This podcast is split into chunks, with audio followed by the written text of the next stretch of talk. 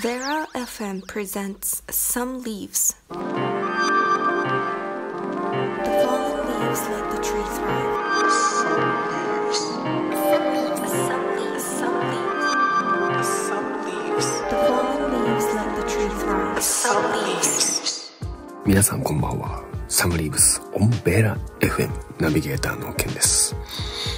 皆さんオリンピック見てますかなんかやっぱりカーリングの活躍とか、まあそれこそスノボーのハーフパイプとか、やっぱりね、アスリートはすごいんだなと、まざまざと感じちゃいますよね。まあこの一瞬にかけてるっていうのかな。まあそのためにこう4年間やっぱり壮絶な努力を惜しまずさ、貪欲にチャレンジするところ、やっぱこれは、まあ同じね、競技として関わってる以上は見習わなきゃいけないなと思います。まあでもね、これサラリーマンだってそうだと思うんですよ。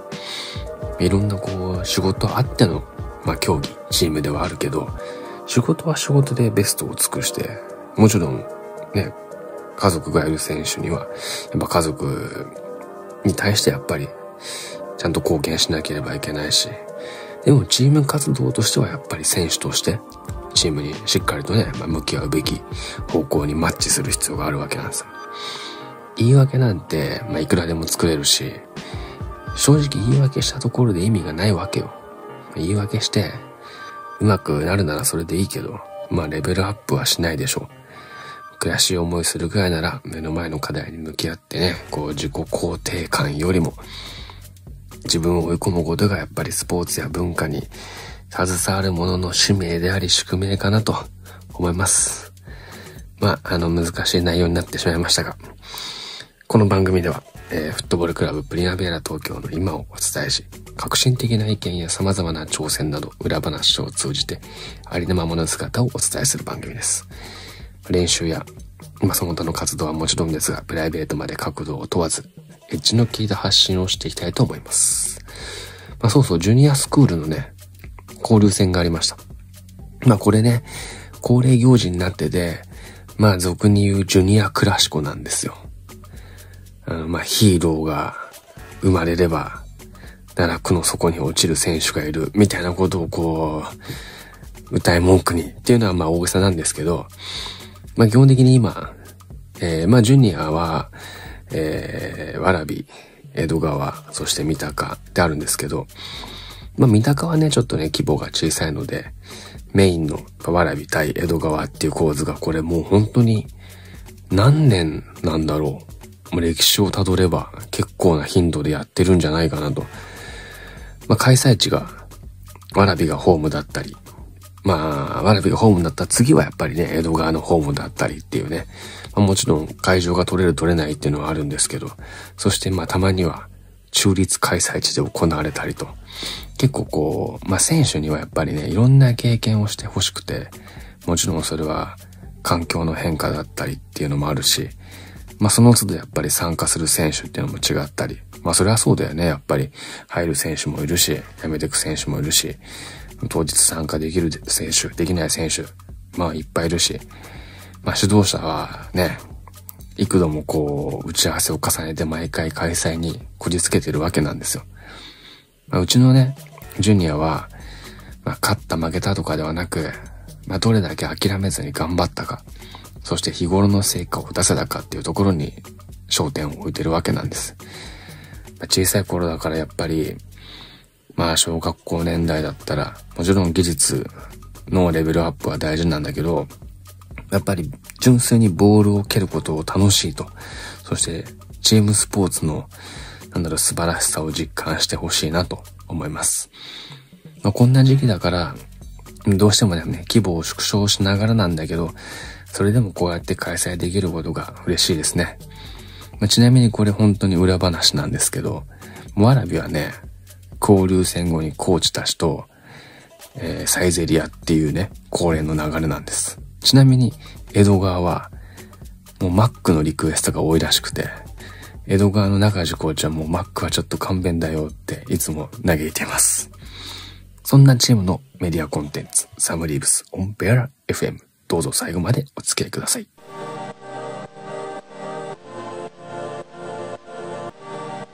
The fallen leaves let the tree thrive.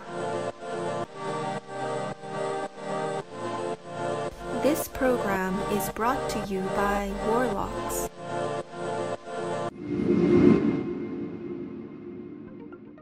さてさて、今日もメッセージが届いております。皆さんたくさんのメッセージありがとうございます。ペンネームミラクリストさんからいただきました。まあ寒い日が続きますが、冬季オリンピックがありますね。何か注目してる種目とかってありますか？ケンさんってスノーボーとかやってるイメージがなくて。まあ、冒頭でもオリンピックの話はしたけど、確かに、本当に確かにスノボーってやってるイメージっていうかやってないんですよ。どうだろう？もう最後にやったのは、10、いや、20年前ぐらい。20年前って言ったら言い過ぎかもしれないけど、そのぐらいかな。なんか、これはね、偏見かもしれないけど、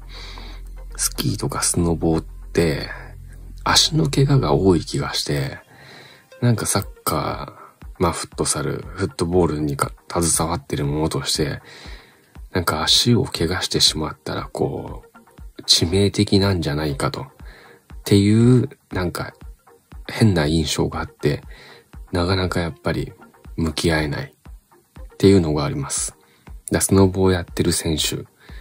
なんか冬は雪山行きますみたいな選手にはちょっと憧れがある。うん、多分、鳥とかはよく行ってるのかな？どうかわからないけど。まあでも、選手もオフを利用して行ったりする選手中にはいるのかもしれない。あんまり聞かないけど、まあでも、なんかそういう違ったスポーツをこう体験するっていうのもまあいいかもしれないですね。まあでもちょっと怖いかな。でも、これなんか、なんでって思うかもしれないけど、オリンピック種目、冬季のオリンピック種目でやりたいのは、ジャンプ。やっぱ日の丸飛行隊への憧れみたいなのはありますね。さて、続いては、ペンネームマダムさんからいただきました。今夜の夕飯は生姜焼きを食べました。生姜焼きいいじゃないですか。ね。明日の晩ご飯は何がいいと思いますか？レパートリーが少なく簡単に作れる料理を教えてください。まあ、サムリーブスで聞いちゃってるのもちょっとあれだけど、どうですかね？僕は結構、うん、サラダを作るのが割と好きで、例えば、シラスとひじきをごま油で和えたものを本当に野菜の上にボンと置く。もうそれだけでドレッシングいらず、まあ、ごま油の香りがこう、ふんだんに広がる。まあ、結構これ簡単でしょ？まあ、あとよく使うというか、うん、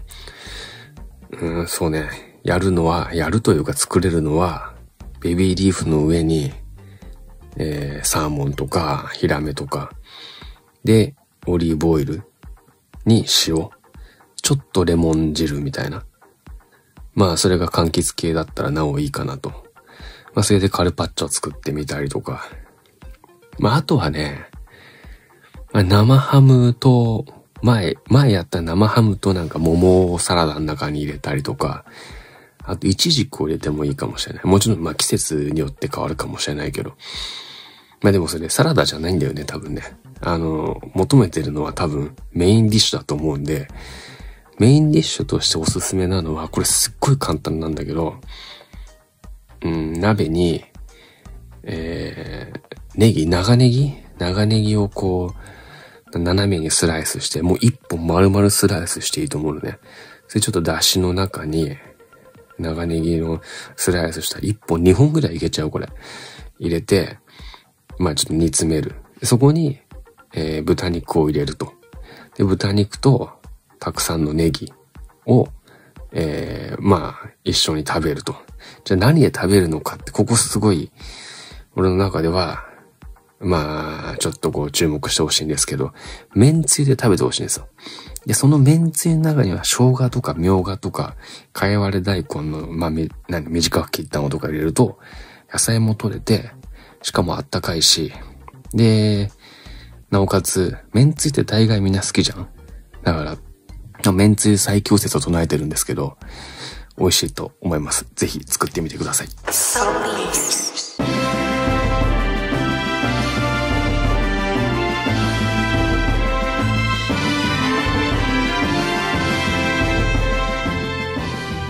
さてさて、クラブ情報をお伝えします。まあ、サッカーは、まあ、来月に練習がありますね。えー、まあ、4月開幕に向けて、着々と、まあ、個人個人がしっかりと準備をしてほしいなと。でフットサルに関しては、やっぱり練習やトレーニングマッチなど、まあ、日々組まれているので、やっぱりそこはしっかりと参加、選手は参加してほしいなと。まあ、できることを一歩ずつという中でね、もっと選手が貪欲なまでに本気にならないといけない。でそして参加頻度を上げないといけないでしょう。ただチームに所属してるだけじゃない意味ないわけだし、まモチベーションが低いぐらいならやる意味がないぐらいの気持ちでね、プライベートとのバランスを両立させつつ、もちろん学学業も含めて、まあ、やれることをやってほしいなと。まあ、言い訳なんかいらないのにね。まあ、あの、大学生はやっぱり就活シーズンというか、就職活動は大変かもしれないけど、まあ、やっぱ来れないっていうもどかしさ、ジレンマみたいなのはあるかもしれないけど、来た時にはしっかりと爆発させてほしい。やっぱ気持ちは常に前向きだし、前向きであるからこそ、もしかしたら就活にいい影響を与えるかもしれないなと思います。もちろん、引き続きどのカテゴリーも選手募集をしております。まあ、ちょっとでも興味があったら、ぜひ気軽に問い合わせてほしいですし、まあ、参加してほしいなと。まあ、あの、参加する時の当日のね、窓口は、ニュース23でもおなじみの長屋副キャプテンなので、まあ、少なくとも俺よりかはフランクに話せるかと思います。まあ、長屋はね、めったに怒らないんで、あのぜひ遠慮なく相談してください。まあ問い合わせは、インスタグラムのメッセージかメール、またはもう、このサムリーブスの動画にコメントをする形でも結構です。ぜひお待ちしております。では、えー久しぶりに夏江ウォーカーをご紹介します。まあ、今回は、吉祥寺にあるレストランペティアンっていうね、ここね、ジャパニーズフレンチっていうのかな。まあ、フレンチなんだけど、日本の食材をふんだんに使ってて、まあ、隠れ家的、えーレストランなんですよ。で、ちょっとね、吉祥寺の駅からは離れてるんだけど、それでもやっぱり人気なのはやっぱり、まあ実力なんでしょう。まあ気軽に入れるし、もうぜひ行ってみたいというか行ってみてほしいというか、おすすめです。まあ、フランス料理ってこう、ちょっとね、抵抗あるかもしれないけど、まあ、全然そんなことない。もうコースの最初から最後までとても新鮮な気持ちで楽しめます。ぜひ行ったらなんかコメントくれたら嬉しいです。さて、ベラ FM サムリーブスもエンディングのお時間です。最後までお付き合いいただきありがとうございます。ベラ FM サムリブスいかがでしたでしょうか